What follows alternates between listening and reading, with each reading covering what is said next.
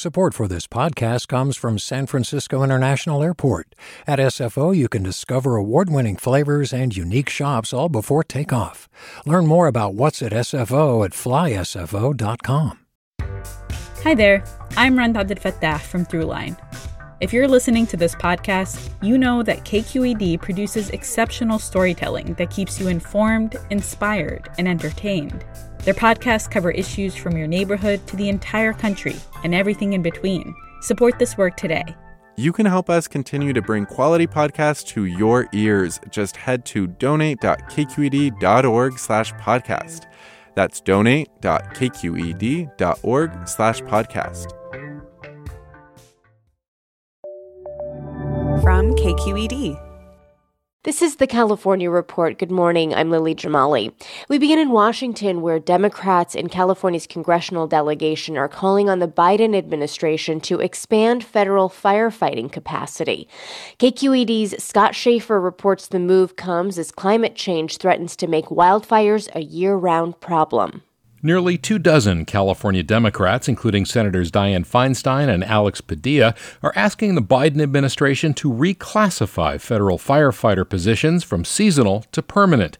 In a letter to the Secretaries of Agriculture and Interior, the lawmakers note that wildfires now require more year round vigilance. We understand here, not just in the Central Coast and not just in California, but in the American West, that no longer is wildfire season just a season. It's as we say in our in our letter, it's the new normal now. That's Central Coast Congressman Jimmy Panetta. He helped spearhead the letter after he says a wildfire in the Carmel Valley last year forced him and his family to flee. The letter notes that more than half the forest land in California is owned and managed by the U.S. government, and while the request doesn't name a price tag, Panetta says it will more than pay for itself. We believe that the investment of having a permanent wildfire force for our federal lands will obviously outweigh the cost of having to prevent and recover. It's more about uh, making sure that we're also there to prevent them, and which this permanent wildfire force can do. The letter comes after a year where nearly 10,000 wildfires killed 33 people in California. With the state facing a possible drought, the problem is likely to get worse. For the California Report, I'm Scott Shafer. Vaccine eligibility is expanding in California this week, although health officials across the state are warning that supplies might be limited.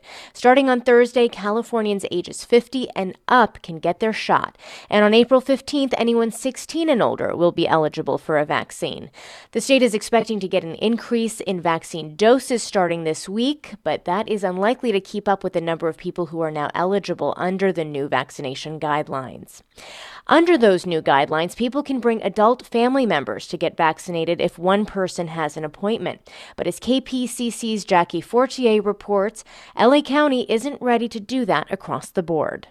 Expanding eligibility to family members of someone with an appointment is part of an attempt to accelerate the inoculation of communities disproportionately ravaged by the virus. We're a little worried about trying to do this at a large pod. That's LA County's Chief Science Officer Paul Simon. He says too many unregistered people could create a bottleneck. If you have a, a car with one person who has an appointment, but then multiple other people in the car that uh, haven't registered, it takes some time to, to register folks. So we're worried about just immediately rolling that out everywhere. Instead, Simon says LA County will send extra doses to a couple of its smaller sites for now. The county is expecting a significant increase in doses this week, although officials caution it will still take months to get shots in the arms of everyone who wants to be vaccinated. For the California Report, I'm Jackie Fortier in Los Angeles. We're going to go to Placer County now, where the sheriff's office is under scrutiny for spreading misinformation about the COVID 19 vaccine. In January, Sheriff Devon Bell made international headlines after announcing a local man had died hours after getting the shot.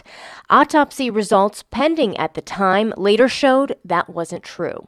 Earlier, I spoke with reporter Ryan Sabalow of the Sacramento Bee, which obtained emails between the sheriff's office and Placer County public health officials. It was picked up by Chinese state media. Fox News had a piece on it. And you got to remember when this uh, came out, I mean, this was right as the vaccines were starting to roll out. So people were, were nervous and there were a few reports out there of people suddenly getting allergic reactions or even dying after receiving these vaccines. But, you know, these horror stories that were coming out hadn't all the way gotten through kind of like what the official cause of death was, right? So, when you uh, set out to get these records, uh, what you're really looking for is what was the debate like between the Placer County Sheriff's Office and the public health officials in the county. What did you learn after looking through these emails? Initially, the, the county declined to release any of these, and so we had to get our attorneys involved. And once we got the first batch of emails, it became pretty clear that the director of the Health and Human Services Agency, Dr. Ron Oldham, had some really big concerns about this. Um, he actually had an email exchange with the undersheriff and, and urged him. We feel like this is way premature. We really wish you wouldn't do it, but he said by that point the sheriff's office mind was already made up. So, to try to kind of limit the damage, the emails show that he uh, helped actually craft the statement that went out on Facebook. And meanwhile, as all that's going on, you see that he's emailing the governor's top health officials, basically giving them a heads up. He's emailing county health officers all around, kind of giving them all a heads up that this is coming because, as expected, it becomes news when a coroner's office says somebody died right after getting a vaccine. Ryan, what have we learned from this experience? I mean, this is a case study in what not to do, it sounds like. Yeah, I mean, a week later, the sheriff had to put out a second statement basically saying the person did not die from the vaccine. And when I talked with experts in, in, this world, you know, one of the things they say is that that's the challenges when you vaccinate millions and millions of people, right? Or if you give any medication to millions and millions of people, mm. inevitably when you have those huge numbers, bad things are going to happen to some of those people immediately after getting the shot or taking a drug or whatever. And it takes time to figure out whether that's indeed the cause of death or not. And in this case, it wasn't the cause of death. And so I think if there's a lesson to be learned from any of this stuff, as your listeners are hearing information about the vaccines, wait till the official cause of death is known until jumping to any sort of conclusions. That was Ryan Sabalow with the Sacramento Bee. Do you love learning about the San Francisco Bay Area? Its history, its people, its unique blend of cultures? Then you should check out the Bay Curious book. I'm Katrina Schwartz, editor and producer on the Bay Curious podcast, and I'm here to let you know that for the month of May, we've worked out a sweet deal for KQED podcast listeners. Right now, you can get the Bay Curious ebook for $1.99. That's right, $1.99. Just search for Bay Curious wherever you get your ebooks or find a link in our show notes. This offer does expire at the end of the month, though, so you'll want to act on it fast. Happy reading!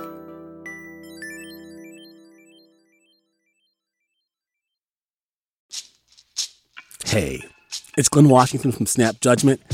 And if you love what you're hearing, and I know you love what you're hearing, please consider becoming a KQED member. You Get special access to cool events, behind the scenes footage, and so much more. Plus, you'll sleep better at night knowing you did your part for the community you depend upon. It's in you. Please be in it. Visit donate.kqed.org slash podcasts to sign up now. That's podcast with an S. Thanks. More than three dozen unaccompanied migrant girls temporarily staying at the San Diego Convention Center have tested positive for COVID 19. The U.S. Department of Health and Human Services says the 37 girls are among 500 being housed at the convention center. They're in quarantine and are not showing symptoms. Officials say they'll continue testing at the site every three days to make sure the virus doesn't spread. Staff from a local children's hospital will also be on hand in the event that any of the positive cases get worse. The convention center is just one of several facilities temporarily housing migrant children across the country for the Office of Refugee Resettlement. The Biden administration says it's looking to free up space to move children out of overcrowded Border Patrol custody more quickly. Well, the massive failure of California's unemployment insurance program during the pandemic has highlighted yet again the state's outdated technology. Billions of dollars were lost to fraud as people in need of help waited weeks for relief. But despite these public failings, or maybe because of them, there's a push at the highest levels of state government to change how California goes about procuring and updating its technology. KQED's Katie Orr has the story. The news reports on the size and scope of the unemployment fraud at the Employment Development Department were jaw dropping. At least $11 billion in fraudulent claims paid to crime rings and incarcerated people. This is just the tip of the iceberg. More than $500,000 in unemployment benefits went to a group of prisoners, including two serving life sentences, according to Orange But this County is DA hardly the Todd first high tech meltdown the state has experienced. Some of California's largest agencies rely on a 60 year old computer programming language for some of their operations, including EDD, the DMV, and Medi Cal's fee for service program, so called legacy systems. Assemblyman David Chiu has served on the Assembly Budget Committee for six years. He says efforts to modernize these systems tend to go off the rails. As legislators, we are often asked to approve tens of millions of dollars, if not hundreds of millions of dollars, on top of budgets that have been blown projects that are years behind in being completed. Perhaps one of the largest culprits is FI$Cal, which is supposed to improve the state's financial management. The original $138 million budget has grown to about 10 times that amount, and the completion date has been pushed out by more than 10 years. Chiu says lawmakers are often put in tough positions when dealing with half done projects. From my perspective, the legislature generally acquiesces to the incremental budget requests where we continue to throw good money after bad. Amy Tong knows she's facing a lot of skepticism from lawmakers. She's California's chief information officer and director of the Department of Technology. And Tong says the state has become a lot more transparent about its IT failures. We're upfront. We're not like saying, oh, not our problem. We own it, we fix it, we keep moving. That is a culture shift. The department has laid out its goals in its Vision 2023 strategic plan, which includes delivering fast and secure public services and making common technology easy to use across government. Tong says the state also recognizes that overhauling an entire system at once isn't practical. So, no more a big rip and replace a big system. Because when you do that, imagine the retraining, it's awful. Instead, she says something more manageable. Let's take a look what are the big things you need to do, but do it in a more modular manner. And then you can do a lot quicker. A key part of this new strategy is a change in how California procures its technology. In 2019, Governor Gavin Newsom signed an executive order implementing a new procurement system. Instead of the state telling vendors what it needs and how they should get there, Tong says California is trying a new approach of presenting a specific problem to vendors. Tell me what idea you can bring forward in solving that and demonstrate to me how you would solve that.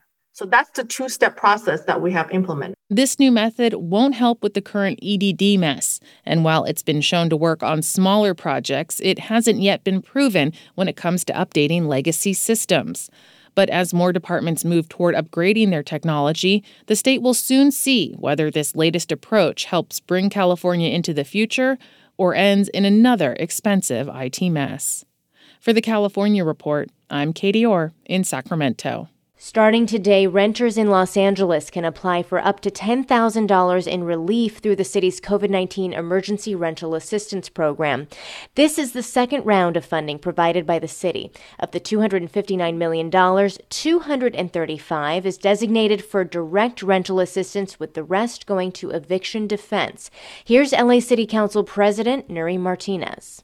A year into the pandemic, 90,000 Californians are still behind their rent. The city's unemployment is still over 10%, and families in our city owe anywhere between $4,000 and $7,000 in past rent due. Funding is available for people who live in Los Angeles who've been impacted by the pandemic or been unemployed for more than 90 days. They also have to have a combined household income at or below 50% of the area median income. Finally, this morning, the Santa Cruz Beach Boardwalk will begin to reopen rides this Thursday. Starting with the Giant Dipper. The roller coaster was built in 1924, making it the oldest in California.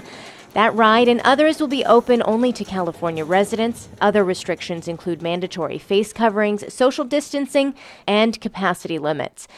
The boardwalk is already open for eating, shopping, and outdoor games. In Southern California, Pacific Park on the Santa Monica Pier has announced it's preparing to reopen its rides but hasn't said exactly when. And that is the California Report for this Tuesday, March 30th. We are a production of KQED Public Radio. I'm Lily Jamali. Support for the California Report comes from the law firm Perkins Coie, a trusted legal advisor to innovative companies and industry leaders throughout California and the world. Learn more at perkinscoie.com. Eric and Wendy Schmidt, whose philanthropy includes Schmidt Ocean Institute working to advance the frontiers of ocean research, sharing the connection between life on land and life at sea with everyone everywhere. And Hint, fruit infused water in over 25 flavors like watermelon, pineapple, and blackberry. No sweeteners, no calories, in stores or delivered from drinkhint.com. Hi, I'm Sasha Khokha, host of the California Report magazine. Every week, we bring you stories about what connects us in the giant, diverse Golden State. Because what happens in California changes the world. I love this place. We were once seen as like the place to be, California. The land of milk and honey. That's where you go to Sunshine State, but we just have challenges right now. KQED's California Report magazine. New episodes drop every Friday, wherever you get your podcasts. Hey, it's Avery Trufelman, host of Articles of Interest. And I've got to say, I've been a fan of KQED ever since I was a little kid and I would come out to San Francisco to visit my grandma. It was just what we'd always turn on every time we got in the car, every time we were making dinner and turning on the radio. Was always KQED. And then over the years, I've become a massive fan of KQED podcasts because this is local reporting at its best. These are answers to questions you've always wanted to know, interviews with exciting, unusual voices, necessary journalism, all told with love and care and artistry. And did you know that a majority of KQED's funding actually comes from members? It's just people like you and me supporting the programs they love while also getting access to cool events, behind the scenes footage, and so much more. If you want to sign up and be a part of this amazing community, visit donate.kqed.org slash podcasts to become a member today. That's podcasts with an S. Thank you for listening and thank you for your support.